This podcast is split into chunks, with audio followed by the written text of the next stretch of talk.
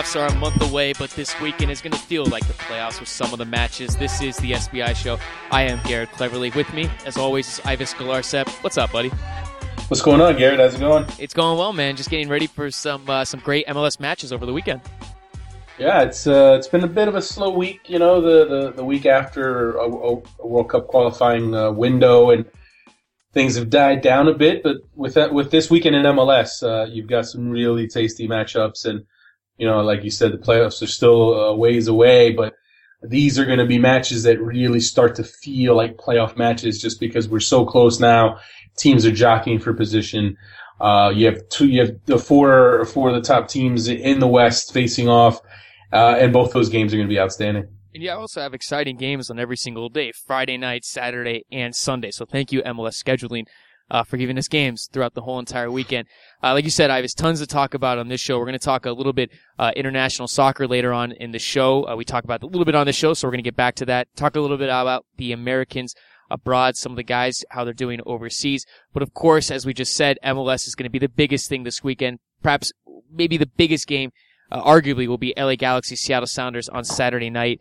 Uh, I think we're going to see the matchup that everyone's going to want to see for a long time: Clint Dempsey versus Landon Donovan. Uh, but I, I, think there's a lot of other things to see in this game. I have Obafemi Martins, Eddie Johnson, Omar Gonzalez, Robbie Keane, tons of star power in this game. It's going to be very exciting, and I mean, hopefully, we'll see a lot of fireworks on Saturday night. Uh, I think, well, you would hope so with the, the amount of money that uh, is going to be spent in, in, in salaries in this game. It, it, like you said, both teams have the star power both teams are pretty healthy. Landon Donovan, you know, he's a bit of a question mark, but I, would expect him to play. And it's it's great to see two the two for me the two teams that are the you know most dangerous teams, the most legitimate title contenders. To see them square off, it's it should be one of the games of the year. Well, in this game, Ives, who do you think can get the uh, can get this victory in here? Because the one thing, the Galaxy should be fully healthy in this game. Landon Donovan's status is is doubtful, but I think we'll see Landon Donovan in this game. Galaxy were able to rest all their starters this past week. I mean, we all know how Bruce Arena is in competition outside of MLS play. Uh, so, so no, I mean, we saw some starters got a couple minutes of that game, but the main guys, the, the big guys were able to sit and, and, get some rest in this game. Sounders, this is a team, Ives, where everyone's starting to get healthy. We're, we're starting to see their true starting 11. So, I mean, what do you think we're going to see in this game and what, what can we take away? And I mean, who do you think can get the advantage and win this game? Well, it's a pretty, I think it's a pretty balanced matchup. Uh, if you go by history, recent history, the Galaxy have had a really good track record against Seattle, especially in the playoffs, as we know. They've really had their number. Uh, it's a bit of a different Seattle team, though, now when you talk about Clint Dempsey coming on board, Obafemi Martins, uh, as well as the emergence of a, a player like Lamar Neagle. It, it, it's a, probably the strongest Seattle team they've ever had. So it's not going to be the same kind of easy uh, matchup it's been for LA for pretty much for, for the last few years. They, they've really been able to boss Seattle and dominate them. And, and it's not going to be like, I don't think that's going to be the case. I mean, I still want to give LA the edge just because it is in LA and you want to, and you want to think that, you know, they're the home team. They get the edge. Now, Landon Donovan isn't 100%. If he, if he's, if he's, if he can't start or if he's hampered, if he's not 100%, if he's off his game, that's definitely something that can swing into Seattle's favor. But, you know, for me, I think you got to go with the champs just because you know they they're they're at home. Uh, they're pretty healthy now. Bruce Arena, like you said, was able to rest his top guys. Didn't didn't play them in the Champions League in midweek, so they're ready. And it's not going to be easy, but I think that I think LA was going to. I think they're they get the the slight edge in this matchup. Yeah, and talk about the depth the Galaxy have. Obviously, well, I mean not obviously, but the game the midweek game for the Galaxy wasn't the prettiest, but when you can stick guys like Jose Villarreal out there, Jack McBean, Galaxy has some serious depth. So the Sounders. So uh, that game's gonna be on Saturday. It's gonna be very exciting to to see what happens in this game. Hopefully, we'll see some fireworks, or hopefully, we'll see Ives, Landon Donovan, and Clint Dempsey trading goals throughout the match. That could be good. Right. I mean, I, I don't know if this is the first matchup of them as pros, but it might be. Possibly. Actually, you know what? Uh, I'm sure when Dempsey was in New England that him and Donovan might have squared off, but obviously it, it different. Back, yeah, the, different. back then it wasn't the, the rivalry, this unspoken rivalry over who's the best American player that that still kind of goes on, even though I think some people would argue Michael Bradley's the best American player right now. Um, but still, it's good. It, it is going to be fun to see how those guys do, and if they kick it up a notch because of that. I mean, obviously, you know, it, it's a big game, so as as high profile players, big players, they're going to be up for that game. Mhm. But I think there has to be a little something more Oh yeah.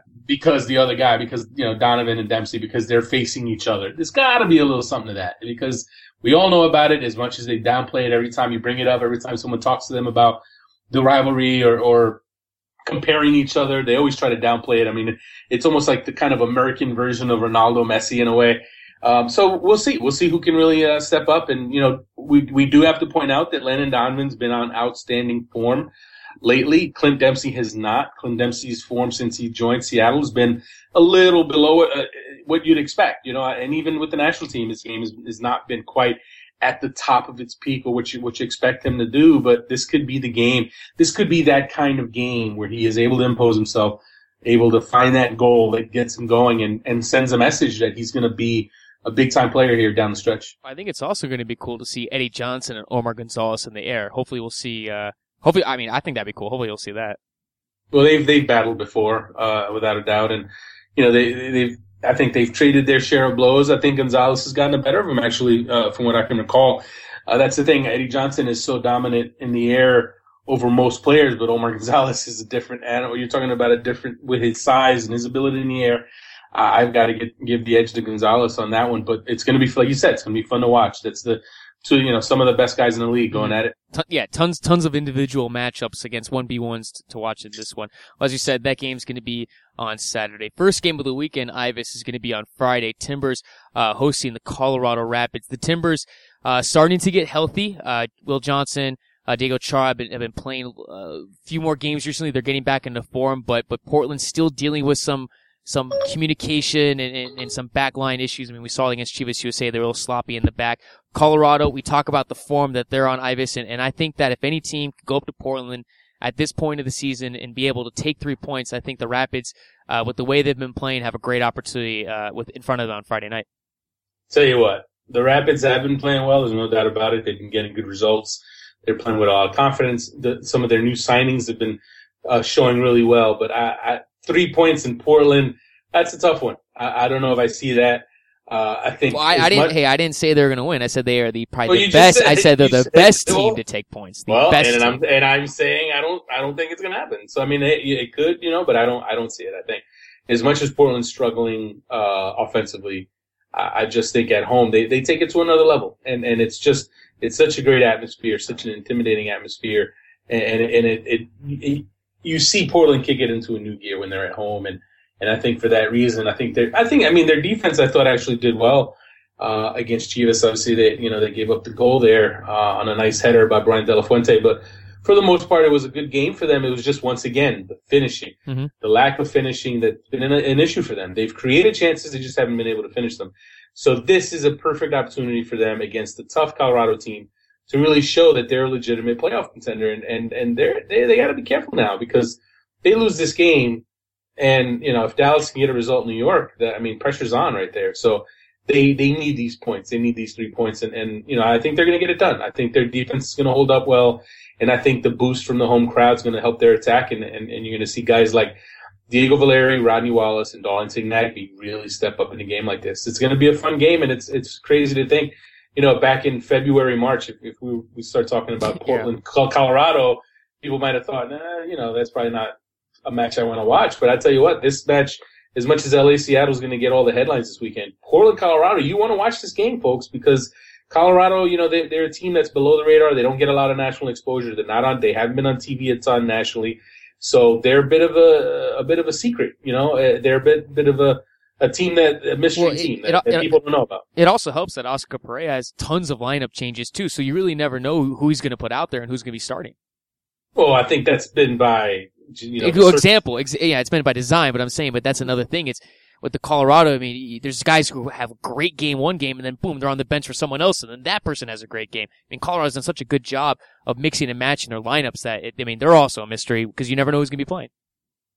I don't know if it's going to be that to, at this point in the season. At this point, I think he's starting to settle on settle on some guys now. It's going to be more because you, you know you can do that throughout through the season, but when you get in this point in the year, you really got to start settling on your rotation and settling on your guys that are going to be your eleven to kind of build some momentum and and, and some continuity. So I, I don't know if we're going to be necessarily seeing anything too shocking from Colorado. Um, but like you said, their depth is impressive. They do have options all over the field, but you know it, it, it's going to be fun to watch. Gonna, I think uh, nothing against Colorado. I mean, they have a chance. They absolutely have a chance, but I just think Portland at home. Uh, I think they're just going to come out fired up. Uh, game up north uh, in Canada, Montreal Impact are going to be hosting the Vancouver Whitecaps. This is a big game for both teams. Uh, Montreal with a victory here can keep pace in the Supporter Shield standings. Uh, Vancouver needs three points to stay competitive for a playoff spot in the Western Conference. The Impact, they really need to get a victory in this game so they can put that Columbus Crew uh, debacle behind them where, you know, the Columbus Crew are their boogeyman. So, I mean, for Montreal in this game, Ives, they need to finish their chances. Uh, and Marco Di Vaio has been playing well, and I think if you can get him going in this game, Montreal should be able to get the victory in this, and, and you know both teams are vying for for three points in this game. So this is going to be another uh, exciting game this weekend. Aren't both teams vying for three points in every game? Yeah, uh, well, yeah, they are, but okay. I mean, come on. I mean, when I look at like when I look at like, I mean, you know what no, I mean. No, you know no, what I mean. I'm, I'm like, I don't want to, I don't want to talk trash on any clubs, but you know what I mean. This is why I asked you. I asked you because I didn't know what you meant. But anyway, all right, back to the subject at hand all right, you got it's an this is interesting because okay, on on, the surface you figure, hey, Vancouver's just been in a big time slump, and it, it's going to be tough for them to win up in Montreal. But at the same time, Montreal's defense gives everybody a chance. Their defense, if your team is struggling offensively, Montreal might be the team to help you pick, help help you fix things up because they just give up chances. They, they they're just so inconsistent. But you know what? Vancouver, their attack is MIA. I mean, you got to put, you know, I think they're on the side of a milk carton right now. You just don't know where they, where, what happened to it. It was in the summer, they, you know, they, you couldn't stop Camilo. Uh, Kenny Miller was doing his thing, and, and now they've just been so quiet. Um, and you know, if they can't get goals against Montreal and, and their defense that, that you know has been suspect uh, through the year, then then they're done. This is it. This is really it for them. I mean, they have what do they have Get Six games left. They lose this game, they're done. I mean, I, I, just there's no other way to say it. Uh, you know, it's you know not that they're some insurmountable distance away, but form is you know the form you have is important going into the you know building that momentum. And right now they're on they're on roller skates and they're heading in the wrong direction. Um, so I'd say I'm gonna have to give the edge to Montreal. Uh, just because their offense, I think, is, is going to get the goals they need, and playing at home usually works out for them, unless they're playing Columbus for whatever reason. Uh, I'm gonna go Montreal, um, just because Vancouver just their their attack just has been nowhere to be found lately. Uh, in the game on Sunday, the final game of the weekend, New York is going to be hosting FC Dallas. New York, uh, he's going to be home. They obviously Ives play a little bit better on at home versus on the road. New York first in the East. Uh, I mean, they would obviously love to to get that supporter shield first. Uh, for the best team with the most points, and here's an interesting stat for you in this game, Ives. Kenny Cooper has scored in his in his both of his first MLS game against former teams thus far. That's horrible English, or I can't read. Uh, Portland FC Dallas, and has scored. you know, okay. So the point I'm saying is Kenny Cooper scored a goal in his first game against his former team. So you know, I mean, boom, Dallas already have a goal in this game. New York have to get two, and they might. And they'll have Tim. K- Come on, they'll, they'll have logic. they'll, they'll have they'll have Tim Cahill back. That's the so most so ridiculous there logic. I've ever heard. No, it's not. That that's normal It logic is. right there. Well, aside from the fact that it took you nine million words to say something that didn't, well, I was, shouldn't took that I was reading. I was reading the stat line, but back to the Well. game though. Uh, actually, we saw uh, Tim Cahill could be back in this game, and that'd be big for New York to get him back uh, back going on the field. You know what? Here's the thing with Dallas, right? They they you know they they've really they've really lost their way uh, late here late in the year, and and I just don't see them going into New York, a place where the Red Bulls have been really tough and getting a result as much as they need one. Uh, Red Bulls are on a nice run right now, three in a row, and and I you know they I think they see the fir- they see first place in their sights. They see first place for the season in their sights, and and this is a game they need to, they need to win because you know if they're going to hold off Sporting Kansas City and, and get that all important home field edge for the playoffs, they need this game. So I mean, I know Dallas needs it obviously because they're still trying to catch uh, Portland for the last spot, and they've look they've been they're two one and one in their last four. They've started to show some signs. Um, but I don't know. I don't see it. You know, I, I think they've obviously the wins that they did get were against Chivas and Vancouver, two teams that are you know obviously not not that great th- these days. Um, but it's going to be a good matchup, I think. Just uh, you know, when you talk about someone like Blas Perez, Fabian Castillo is playing really well. He's going to be a handful for the Red Bulls as as a matchup. Just you know, just dealing with them on that on the on the flank. So I think Dallas will give them a good test, but I don't know. I just think I just like the Red Bulls, especially if Cahill's back, because Cahill makes all the difference when you talk about the work rate he puts in and the threat that he gives them in the air. Um, I'm going to give the Red Bulls the edge in this one, and if if the Red Bulls do win this one, that's a big message and, and puts them a step closer to, to holding on for that number one seed. Dallas on the road, two wins, seven losses, five draws. Gonna be very difficult for them, but I mean well, they need. It, I'm sorry. Go ahead. No, one thing I will say is funny you mentioned the whole Kenny Cooper thing. Kenny Cooper, you know, when when the season, you know, before the season, obviously when they traded him, I know there were a lot of folks uh, in New York that were pretty upset. Had you trade a guy who just scored 19 goals? And really, the, the belief in, in, in New York was that you know was it, it, it, he he played over his head, and and he benefited greatly from Thierry Henry setting him up and you know what? He mm-hmm. through no fault of his own. I mean, we're talking. Kenny Cooper's one of the nicest guys you'll ever meet. He's a real. He's a great teammate, class guy. Everyone loves him. But you know, with the money that he was due to make this year, the Red Bulls really had to make a decision there, and, and so they made the decision. They, they, you know, they moved him on, and and, and if you look at the move at the uh, that they made, they, they they they traded away Kenny Cooper. They went and got Fabian Espindola, and and and Kenny Cooper for the years, three goals, three goals and one assist and and and I believe most of those earlier in the year. And and, and this is his this this is his career. His career has been. I mean, he's been known as someone who goes through these streaks where you know he he he struggles. He, he there's no other way to say it. I mean, you know, I, I know he's may have had his issues this year as far as staying on the field and all, but I mean, he hasn't scored a goal. Just looking at it, he hasn't scored a goal since May, right? So if you're the Red Bulls, you, you're you're feeling pretty good about that about that decision to to you know move Kenny Cooper and and go with uh, Fabian Espindola. And listen, Fabian Espindola hasn't exactly uh, set the world alight either. But I mean, he he's he's scored more goals. He's he just scored a great goal. Yeah, that ridic- yeah, that ridiculous goal against Toronto last week. Right. I mean, he so he you know he's given you something as much as even he has been disappointing, but he's he's outproduced Cooper and he's done it for a far less a far smaller salary slot. In another game in the East that has big uh, playoff implications, Columbus Crew taking on the Chicago Fire. Columbus four points behind the Chicago Fire. Would obviously love to get a uh, massive victory in this one just to stay even. Chicago Fire, if they get a victory, they create some nice little cushion uh, for them in the Eastern Conference. And with this game, obviously, you wonder what type of Columbus crew team is going to show up. I, mean, I don't think they played the greatest against the Montreal Impact, but I mean, then Higuain showed up, and you wonder. I mean, if Higuain's not on, if Dominic Oduro's not on, the Columbus crew are pretty flat, and they have a poor defense. So I think this is a game that Chicago Fire and Mike Magee uh, can take advantage of and, and, and really create some nice cushion and space in the Eastern Conference. Right. I mean, I think you got to give the edge to the Fire. I mean, the Columbus Crew, you got to give it to them, right? They own the impact. They found a way to get results with them all year. But I, I just I just think they need the thing with the crew is because of their their their injuries that they've had, that the players that they've lost, and, and, the lack of depth and lack of quality top to bottom there, they need to play too perfect a game to get results. I mean, they need they need things to go too perfectly for them. So oftentimes they fall short. And I think against a fire team that's feeling good now, they're on the right side of the playoff line uh, you you know they they the confidence is there now for them. They they they've got to be feeling so much better now. You know you know when you're chasing, you're chasing, you're chasing. Now they've caught uh, the pack, and now they have a playoff spot. They can't let up. Uh, but hey, it's you know it's on the road. You never know in MLS. On the road, you can never guarantee a result. But I like the Fire's chances. I think, like you said, I think Mike Magee's going to get it done. I think uh, someone like Dilly Duka returning to Columbus. I mean, who, who wouldn't you know? we are we know how he felt about leaving there. He, he wasn't happy there, and, and and even with the coaching change, you know, Brian Bliss is now the interim coach.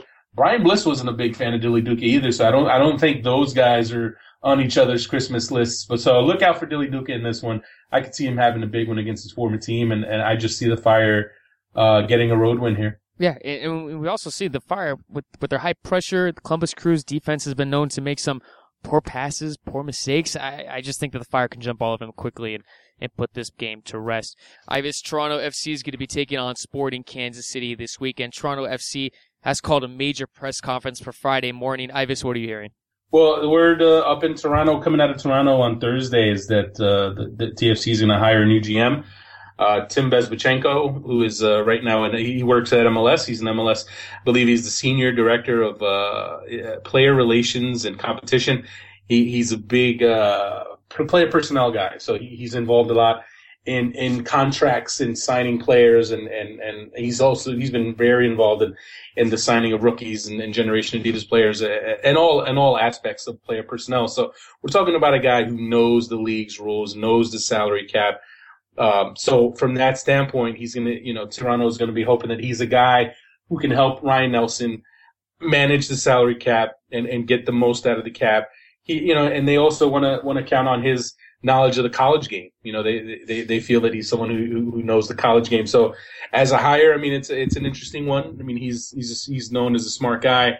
He's a young guy. He's, I think he might be end up being the youngest GM in the league if if in fact that's that's the hire, which which is what I heard it is. So it, it, it's an interesting move. You know, I, I had heard that TFC was interested in uh in Garth Lagerwey uh, Real Salt Lake GM, and that would have been a real power move.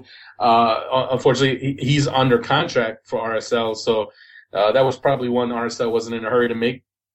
As far as the deal, even allow him to go because, you know, as we'll talk later, you know, there could be some other changes at Real Salt Lake. So uh, it's it's going to be an interesting one. I, I am sure folks in Toronto are going to be uh, wondering and thinking, just have that I- immediate kind of negative reaction to it, just because it seems like everything the team does has been wrong through the years. But hey, this is Tim Leiweke. He's the new sheriff in town. He's, he's someone who has a track record of track record of success, and uh, and it, it, this is one of his first major hires. So you want to see how he works out. Well, if with the game, Sporting Kansas City and Toronto FC. Uh, Sporting Kansas City is going up to Toronto. They they they drew midweek in their Concacaf Champions game a, a Champions League game, excuse me, against Real Esteli. Sporting Kansas City had their their starting eleven. Unlike the Galaxy, they didn't they didn't really rest everyone. You had Graham Zusi, Baylor in this game, Benny Feilhaber, Matt Besler. You, I mean, you had you had the big guys in this game. But I still think though that Sporting Kansas City should be able to go up to Toronto, who's been pesky at home, and get a victory in this game. Well, for those who have the really really long memory, is early early in the year, Toronto beat Kansas City uh, to, at the start of the season. It was really, really disappointing game for Sporting KC. Obviously, that's months ago. It's a different team now on both sides, different teams. Uh, KC, they have to know that it's time to gear up for the postseason. It's time to grab that number one spot in the playoffs. And, uh, you know, they know that the Red Bulls are playing well. They know they can't afford to drop any points here. And I when it comes to most teams, I always wonder about the midweek game and, and how that's going to affect the team. But, you know, is one of the more fit teams in the league. And, and I, I feel like Peter Vermes really pushes his starters in order to get them to play, be able to play at that level where they can handle midweek games. And, and I think they're going to be all right. So I think they're going to go up to Toronto.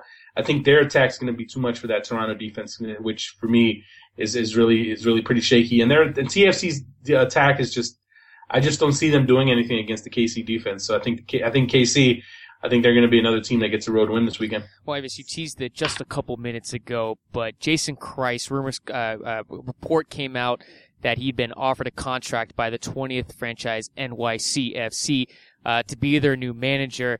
Uh, I, think that this is this is really interesting, and, and I think Kreis is a guy that I think some people would, would like to see maybe as a U.S. men's national team uh, head coach one day, and I think that this is also great that a foreign group, you know, Manchester City, uh, they're starting a team, but but instead of going out and getting a European manager, maybe someone not familiar with the league, they're making a move for someone who obviously played in the league, has done very successful in the league, and I think it's uh, I, I, think it's a very good move by NYCFC. I don't know if Kreis moves, but and what's your take on this, Ives? Well, I don't know. I really don't know why anyone would be surprised by this. It makes way too much sense because, as far as I know, Kreis is at, I believe, in the last year of his deal with Salt Lake. Uh, he's a really popular guy when it comes to uh, teams around the league, officials around the league. I mean, he's one of the most well respected young coaches, one of the most well respected coaches, period. Uh, but the fact that he can, can be available uh, is certainly enticing to a team like uh, New York City FC. And uh, again, NYCFC has foreign ownership, but they've already let it be known that they want to have local roots. They've already hired Claudio Reyna. This is definitely this definitely has Claudio Reyna written all over it. Uh, him and Kreis, you know, obviously know each other very well. They they played I pulled up this. I came up with the stat that uh, of, of Jason Kreis's 14 national team caps, nine of them he played with Reyna. So they have they have a track record. They know each other well, I'm sure. So it would be a great hire for New York City FC to bring him, bring someone like him in. No question about it. Um, but you, you wonder what would happen next with Real Salt Lake, then who they would turn to. I think uh, you know the Lagerwey Kreis tandem has been is, is for me, they don't get the credit they deserve just to, to build the kind of team that they build and have play such a great brand of soccer for, for five years, six years now, and do it on a pretty modest budget. And and now you wonder what a what a you know coach like Kreis can do with money at his disposal and, really the resources to go out and get the any you know anyone he wants as far as within the realm of the like the range of MLS you know that you can get as an MLS team. Uh, so that is it's it's exciting to, to consider. You know. Um, what he can do in that kind of situation. Mm-hmm. Uh, but Salt Lake, though, I, uh, Real well, RSL, I don't know who they're going to get. I don't know who they're going to get to replace him. Well, you, yeah, you you wonder who's going to replace them. But when you look at the roster the team has right now, I mean, RSL has some very young players playing some big time minutes for them right now. Carlos Salcedo, Olmes Garcia, uh, Devon Sandoval, Luis Gil, uh, Sebastian Velasquez. So I mean, RSL's a very young team. They have a lot of exciting talent. So I mean, let's let's. I mean, even if Kreis leaves, I think whoever is going to take over RSL is going to take over a very talented, young, and, and, deep team. I don't know if they're going to be able to hold on to everyone, but I think RSL is still in a very good position where they can still be competitive even if Kreis leaves, though. Well, I mean, a lot of those guys are little unproven commodities, so it's easy to say, it's easy to rattle off a list of young names, and, and those guys have all shown qualities, but uh, you know, it still comes down to the the keys to their team, their veteran spine. When you talk about Beckerman, Rimando, uh, Borchers, Saborio, I mean, Morales, that is the spine of that team. And it's not getting any younger, right? I mean, and I think if you look, if you're Jason Kreis and you're looking at, you know, hey, how, how much longer does this group have together? We've already had to kind of rebuild a bit this year. And, and, and yes, they do have some decent young, they have some good young talent. But, you know, if you're Kreis, you have to ask yourself, how long can that, you know, when you're talking about someone like Javier Morales in his mid 30s, Nick Rimando mid 30s, Nat Borchers in his 30s, um, you know, Saborio, I believe, is also 30. So all these, none of the, you know, their nucleus is getting up in age now. So, uh, you know, it might, might be, it might be a good time to kind of, you know, try something new. Um, but Salt Lake, look, Salt Lake still has a chance this year. They could, they could win multiple trophies. Uh, you know, they're, they're in the Open Cup final. Uh, and, and they're, uh, you know, they're right there for the, for MLS Cup. So this year's not done, but I, I am curious to see what's going to happen this offseason if Kreis does move. Well, with the game this weekend, RSL is going to be hosting San Jose Earthquakes. Earthquakes desperately need a win in this game. I think a, a loss puts them out of the playoffs, uh, not mathematically, but I, I, think a loss would officially uh, put the final nail in the coffin, Ives. But uh, Salt Lake home, like you said, uh, I mean they have they have they played two more games than Seattle Sounders, who have one point ahead of them in the Supporters Shield standings. But I mean Seattle has defeated San Jose twice this season, and I think they should be able to beat them for the third time. Well, yeah, I mean you have to like their chances. I mean I think you know if you're in San Jose, I mean realistically. You almost have to wonder if it's time for them to turn their attention to the Champions League and, and, and try to make a run there. Um, I mean, they're not going to throw in the towel here, and I think they showed really well at midweek in the Champions League. So you wonder how much confidence that's going to give them. Um, but I, again, Salt Lake, you got to you have to give mm-hmm. them the nod, especially at home. I think they're going to be uh, win pretty handily. Uh, Ives Houston Dynamo taking on Chivas USA. Uh, that's games. Uh, another game. I mean, look, Dynamo are in the playoffs. Chivas USA, bottom of the Western Conference, and I mean, this is another game that the Dynamo they need three points to stay competitive in the East because you have uh, five teams competing for those final two spots. Right. I mean, at Houston, look, we we talked about it last week.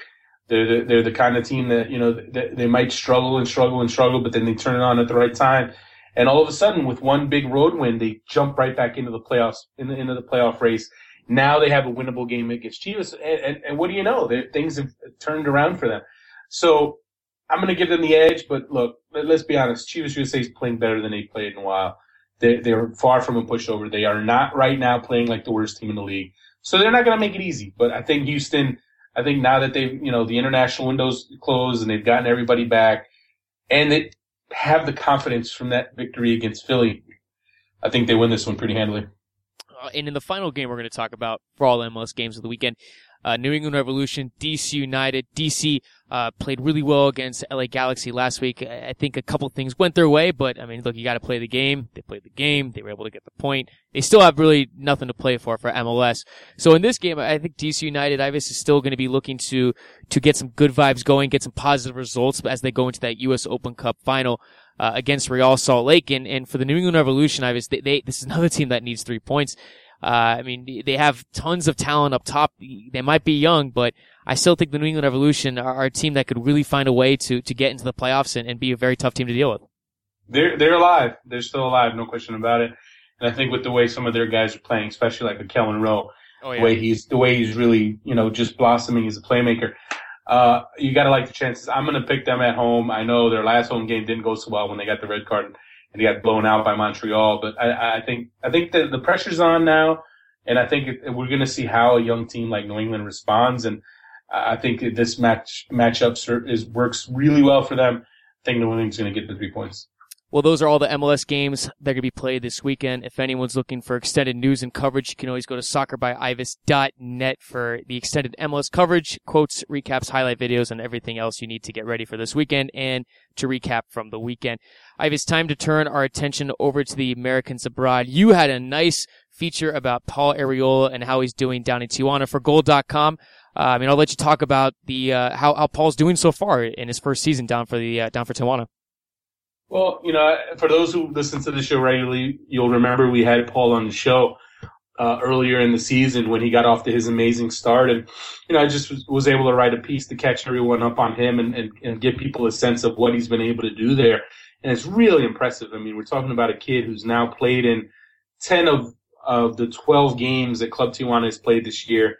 He's got he's got a goal. He's got a, he's got two goals and he's got two assists in all competitions and he's become a regular in their rotation, in their playing rotation. And just to give you an idea of what he's been able to do right now, he's actually ahead of U.S. national team midfielder Joe Corona in their depth chart. And, uh, you know, it's unfortunate for Joe. You know, he's, he's having to battle to get himself playing time, but Arriola, as an 18 year old kid who was just in high school a few months ago, he's played himself into a regular, a regular playing role coming off the bench and, and if you've seen him, if you haven't seen him play, I can tell you folks, he's an exciting prospect with the speed and the aggressiveness and the confidence that he has in the attacking third. And, uh, you, you just want to see how he continues to develop, especially playing in a league like Mexico where, where attacking soccer is, is so prominent.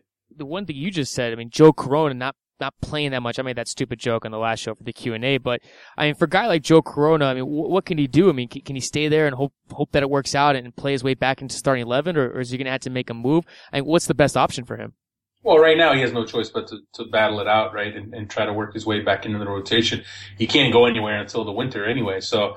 Uh, that's the challenge, and, and it's it's kind of it's it's pretty shocking in a way because I mean he's he's just someone who's been such a key figure at Tijuana. I mean, obviously he helped them gain promotion uh, you know, back when, when they first came up. And, you know, he's been, he's been a solid player for them for so long.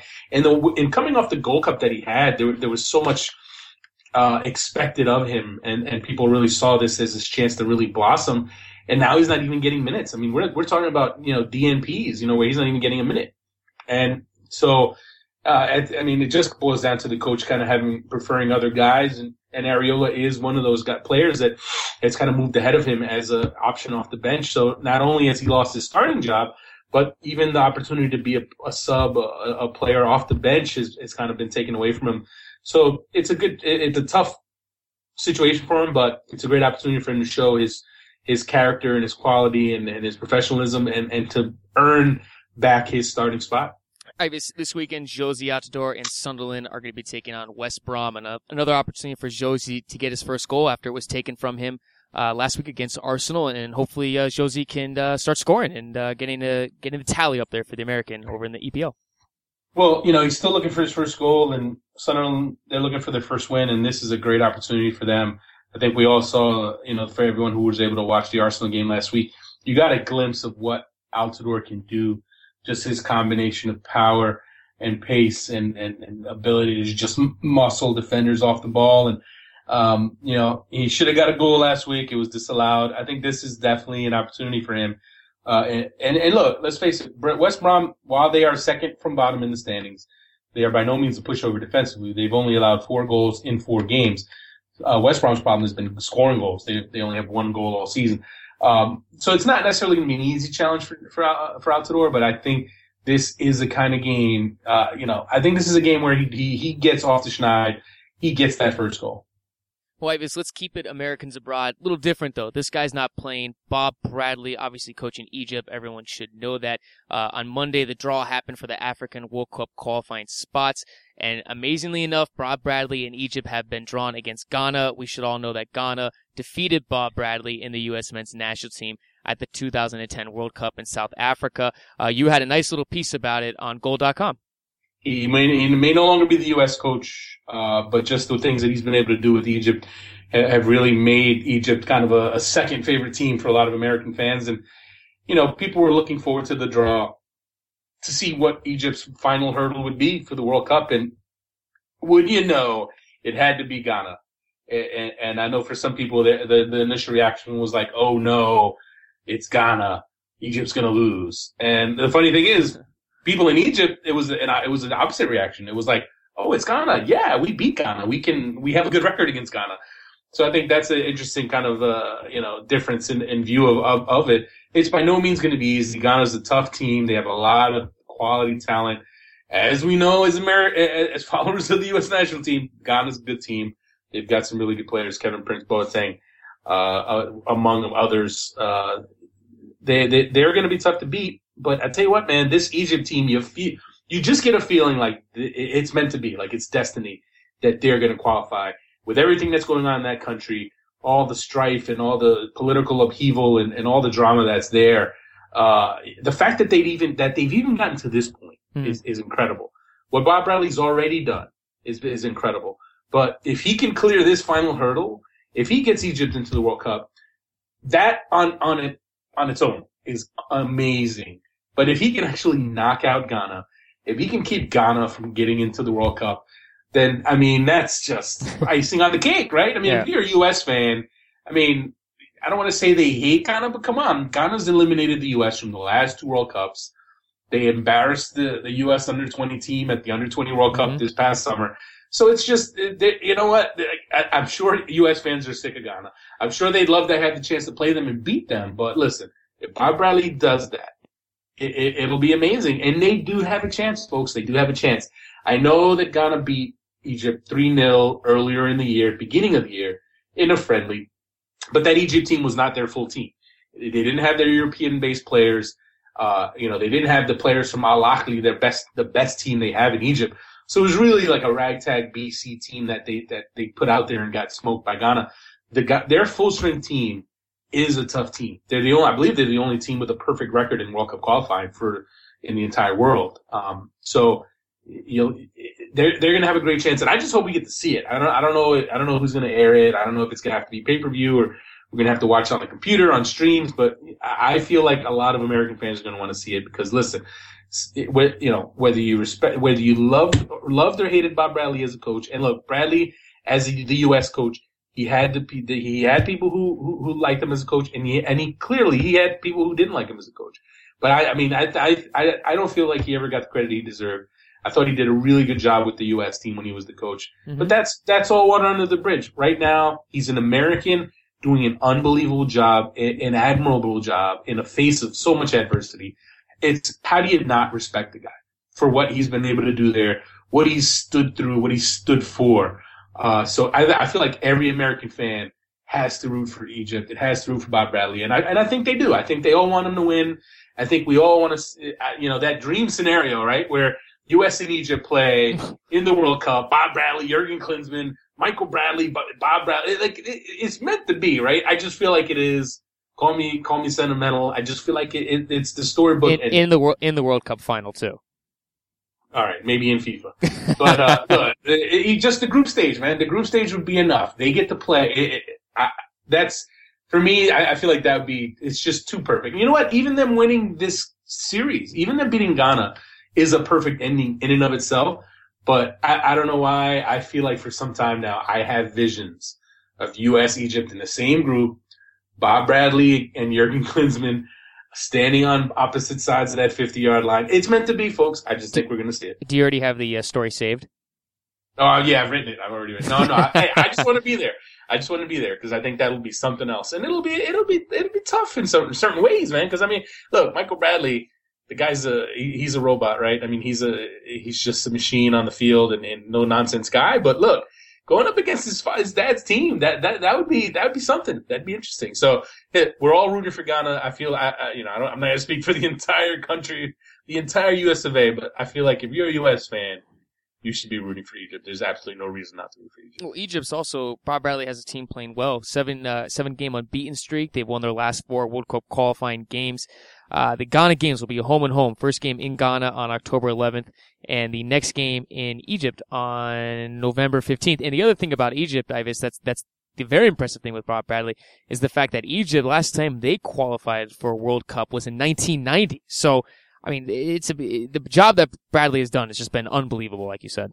Right, without a doubt. And not only are they getting results, but he's he's helping find that talent and produce talent. I mean, perfect example, Mohamed Salah. Right, he, he's a young young player, 21 year old. He's a player who you know no one in Egypt even knew anything about. I mean, he played on this this you know bad team in Egypt. Bob Bradley finds this kid, puts him on the national team, starts giving him caps. And what and what happens? This kid starts scoring goals. He has 17 goals in 24 games for Egypt. He earns himself a move, transfer move. Uh, you know, because of that national team exposure, he joins FC Basel. And for those who missed it, he uh, he scored a goal against Chelsea to help dude uh, Basel beat Chelsea. I mean, this ba- is an um, ba- Basel's just the the English Premier League killer, man. It's great. Right, I love right, it. Right. Okay. Well, getting back to the point. Bob Bradley found this kid, and it just shows you what what he's been able to do there. So all credit to him and everything. And I I just can't wait for that series because you know Ghana's tough, man. They they're so talented. They have, especially in the midfield, they have ton. They have so many midfielders that you know they could probably field two teams worth of quality European level midfielders. But Egypt, I, I feel like it, it's it's meant to be, and and hopefully it happens. Ive, it's time to change the mood of the show. Everyone's favorite Mexican international player that played in MLS. We should all know who that is. Rafael Marquez is back in the news because he's been called into Mexican camp. Ives, I was I, I couldn't believe it when I saw that that that they uh, the the headline on your website. You know what that smells like? It smells like desperation, folks. Rafa Marquez. I don't know if he's the answer. I got to say. But I mean, you know, you got to give credit to, to Coach Vucetich, the new manager for, for Mexico. He's not leaving any. He's leaving no stone unturned. He's trying to get in, bring in some veteran players, some some experience to to hopefully bring some swagger to that team. Because say what look, say what you want about Rafa Marquez, he's a bad, he's an evil human being. Whatever you want to, whatever you want to call him or say about him, the guy's got some swagger. The guy's got some confidence.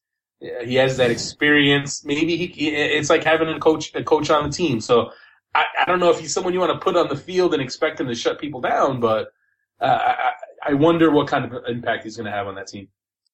We have reached the SBI Q&A part of the show. As always, everyone can send in your questions on Twitter. Use the hashtag AskTheSBIShow. Send the question in at any time, not even when we're not even recording the show. Ives and I always check Twitter. So remember, it's hashtag, hashtag Ask the SBI show. First question comes from Aiden White. Chances the Fire stay above that red line and make it into the playoffs? I like their chances a lot. I got to tell you. I mean, uh, you know, the, the way they've played the last few months has been really, uh, really impressive. And, and their new signings have, have already, uh, you know, made shown that they're going to be impact players here down the stretch. Uh, Arevalo and Nogono, the the forward, both those guys look like they're impact players. I, I like their chances a lot. I think they're going to make playoffs pretty easily. Uh, next question comes from Quavon Rubin. Are we likely to see new faces in the upcoming qualifiers? I think we'll see at least a couple. I think maybe one or two. Uh, I mean, but it sounds like Klinsmann wants to bring uh, a full strength team or is, or or close to full strength team. Uh, so with that being the case, I, I, I, think we can see one or two guys. Depends on who's available, what games there are, you know, because there, there there's some MLS games around that time, and uh, you know when you look at a team like Seattle, I mean, is Klinsmann really going to want to bring in DeAndre Yedlin if he's also bringing in Eddie Johnson and Brad Evans? Uh, take that many guys and Clint Dempsey, right? I mean, is he going to bring all four of those guys? Uh, I wrote recently for Gold, uh, Goal.com that, you know, I think he's going to, I can see him resting certain players. When you talk about a Tim Howard, Jermaine Jones, Clint Dempsey, I think some of these veteran guys I could see them getting a rest, and you could still have a really strong team. And and that's the thing. The you know uh, what I, I what I don't think anyone wanted was there to be just kind of a team of just MLS uh, newcomers, uh, or some, which is what we've seen in, in, in, in the past in these kind of situations. Um, I don't think we're going to see a team of all young European-based players either, which I think a lot of fans would like to see. I think we're going to see a pretty strong team, but I think Klinsmann leaves some veterans home. Next question comes from James Lugakovic, and I love this question, Ives. Why does Yedlin get so much more hype than Klute? He has half the production and makes more mistakes. Okay, the whole half of the production thing, I think it's, it's silly. Okay, just because you can't just look at an assist number and say, okay, he's he you know he brings X or Y more to the table. Look, Chris Klute is an impressive player. He's shown really well. You know, you can argue he's been the best right left, the best left back in the league, if not one of the top two or three. Uh, you know, no question about it. But look, DeAndre Yedlin is it is it get all right. You can you can say what you want about he plays in Seattle. Klute plays in Colorado, so obviously Yedlin gets more more attention, mm-hmm. more national coverage. But listen, Yedlin is an exciting young player. He's, I believe he's four years younger. He's faster. He, he's more di- he's a more dynamic player. Uh, now now obviously uh, Klute plays at a in a different position. He's still a bit of a kind of an unknown commodity in a way. I mean, I know he's put together uh, more than half a season now, but you know, no one knew anything about him beforehand, so it's still that kind of mystery. Whereas Yedlin, Yedlin's someone who's been on the youth levels. He's been a star in college.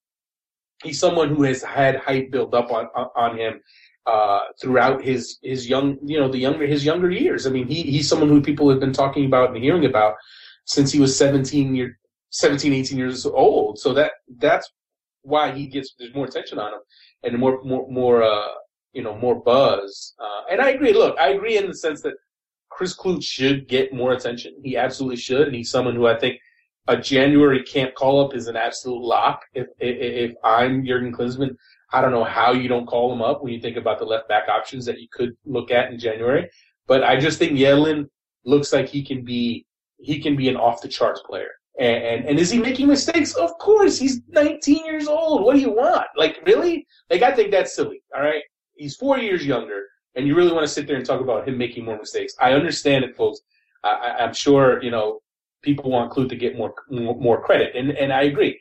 And just for the record, I put Chris Klute on SBI's midseason best eleven at left back. So hey, I'm I'm on that bandwagon. I, I respect what he's done, but Yedlin had Yedlin is showing the signs of of potentially possibly being a serious, serious, serious high level player. Ives next question comes from Derek Studebaker.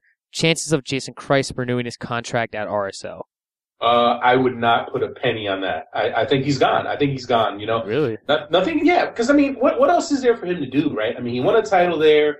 He's built a great team there, uh, and you know, there's a new ownership group there, so it's not even the people that brought him in uh, originally. So like the ties there. What what's left? You know, at a at a certain point, you want to look at other challenges. He's a young coach.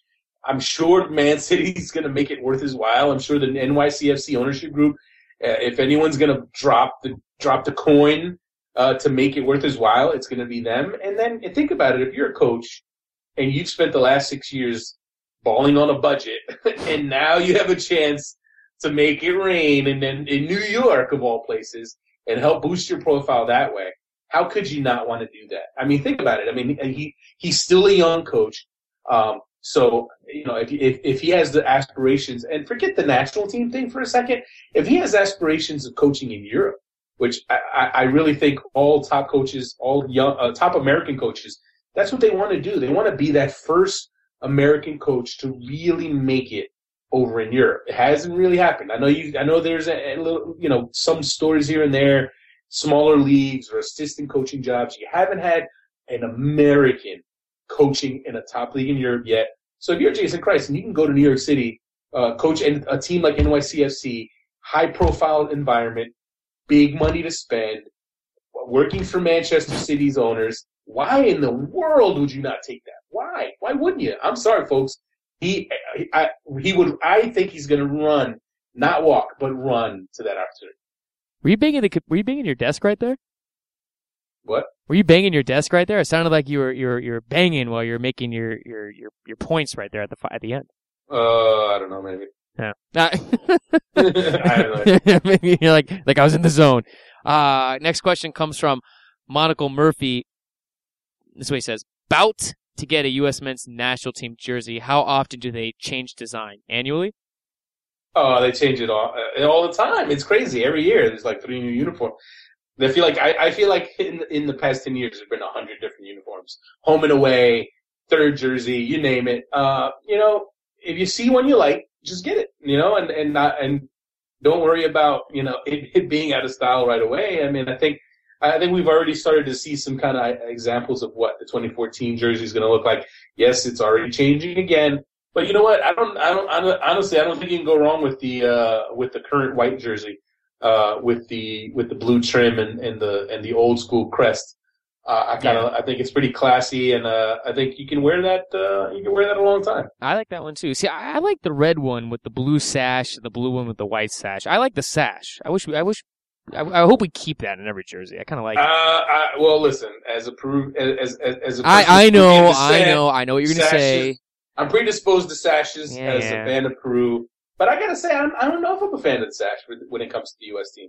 I gotta say, I, I haven't really, I haven't really been a fan of the Sash. Really? Uh, not not really. Oh, I like it. Well, I like. Well, it. I think you're gonna see it next year. Actually, I think. Yeah. I one, one of the, you know, who knows if those are legit or not, but the ones that you know have been leaked uh, one of the jerseys has a sash. So I think if you're if you're all about the sashes, you'll have an option in 2014.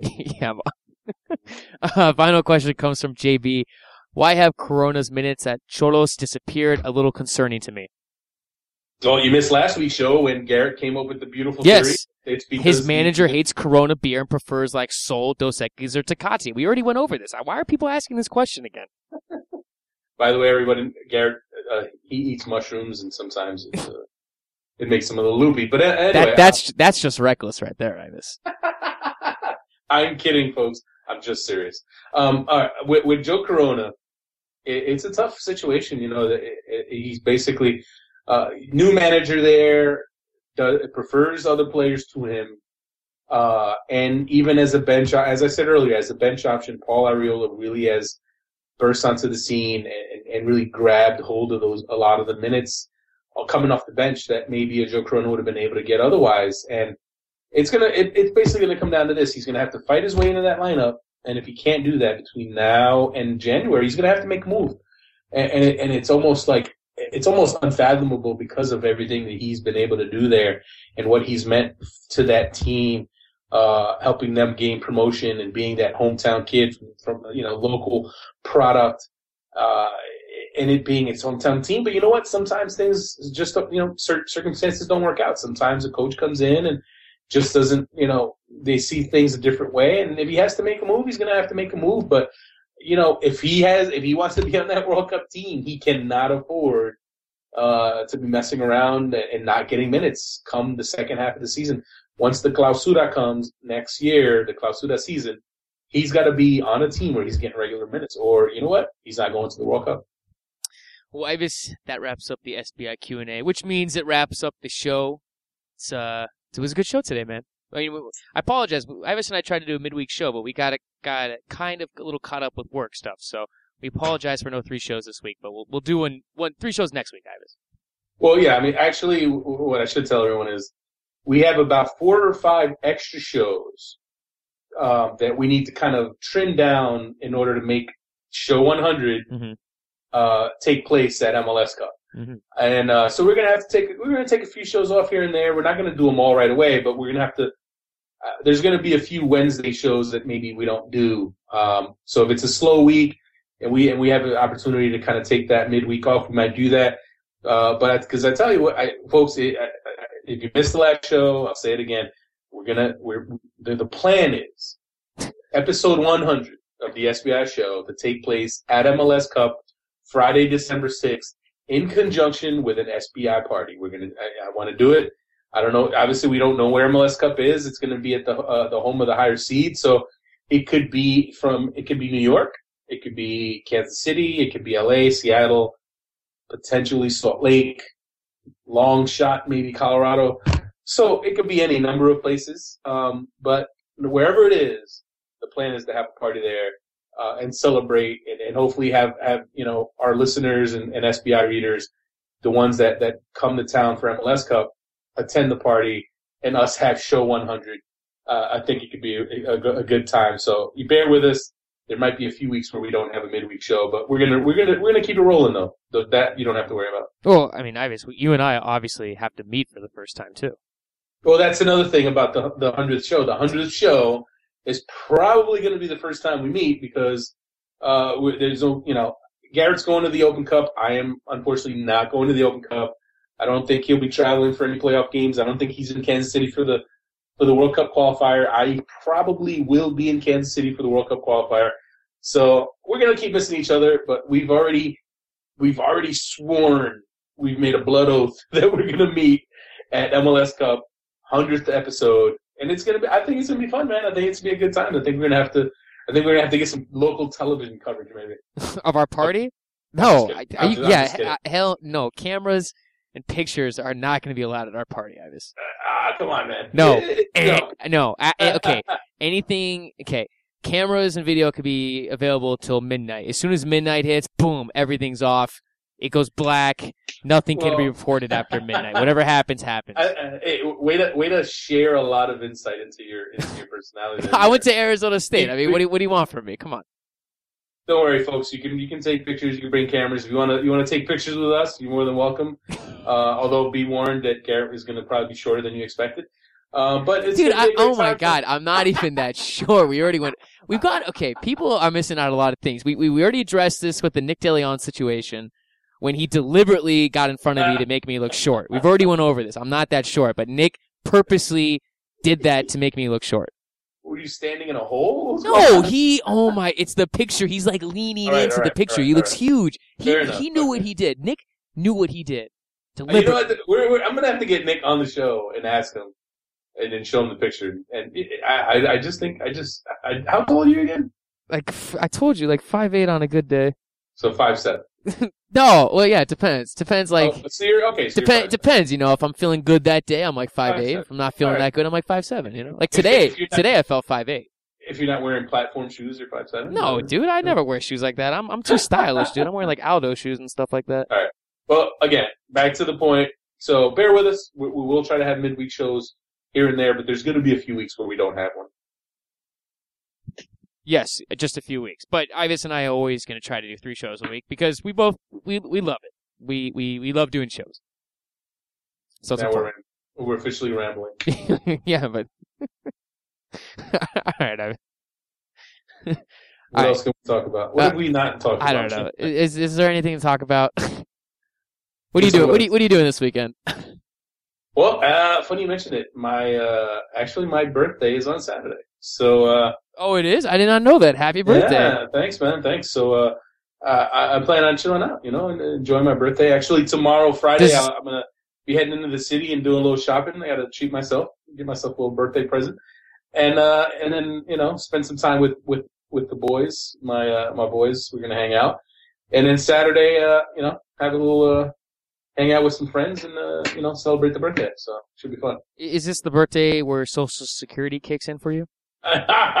You're funny. I like it. Zing! I like it. it, it. It's not that. Um, it's not that. Well, you know what? We can celebrate it like that, and then when it's your birthday, we can celebrate you being able to buy lottery tickets. Yeah, that is true. I know. I was gonna say if we have the MLS party at a bar, Ives, we we got to find a bar that you know lets people under 21 in because you know they might look at me and say, "Dude, you look like you're 15, bro." Actually, you, I know why you want that, but we're not going to discuss that. Dude, that that's another reckless comment. There's two reckless comments from you tonight. Uh, you get it, but you're gonna edit them out though. No, no. Uh, all right, now since you said that, I'll, I'll keep them in there. But but I'll let everyone know it's like three o'clock for Ives right now, so he's like delirious. I no no. He doesn't think straight am, at three in the morning. I am wide. I am wide awake. This is false.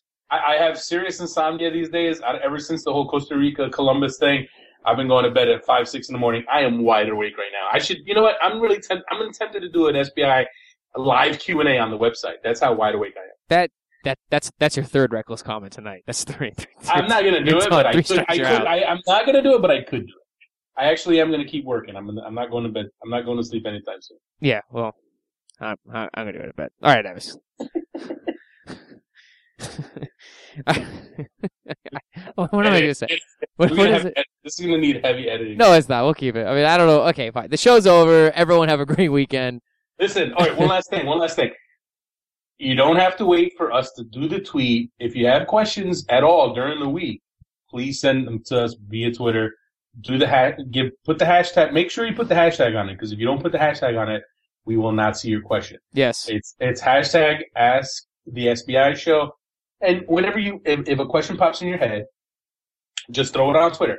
And what we do is when we do our show and we get to the Q&A, we do the filter, we click the hashtag, it'll show us all the questions uh, throughout the week. So, you know, if something comes in your mind that you, or if you're listening to the, the show right now and you have a question that you want to ask, throw it on Twitter right now.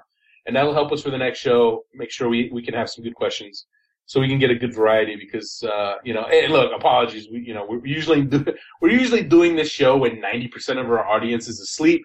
So, it, you know, that's why we get the same four or five guys, uh, asking, you know, Chris McGuffin is on the payroll at this point. I'm Yes, surprised sir. he- I wonder where is he? I'm worried about him. I, I don't think I saw a question from him. Actually, did he ask a question? No, there are no questions from from him. Uh, now I'm a little worried now. I mean, if Yeah. anyone, I mean, I, I also want to extend that. If anyone wants to ask me the question, I could just, I, could- I could hit up my sources and just tell you what my sources are telling me, so you don't have to wait for the show. he shakes a he shakes a crystal ball. Actually, it's one Yeah. of those one of those balls that you shake and, and it tells you what comes up with an answer. So Oh, oh yeah, it's like the the yes, no, maybe. yes, right. That's that's how you that's how you get all your, your scoops. Sometimes depends. Well, there's some I think there's some websites out there you could say that about, but Ooh. zing, Yeah, kidding. zing, especially I'm that not, one. I'm not I'm not saying any names.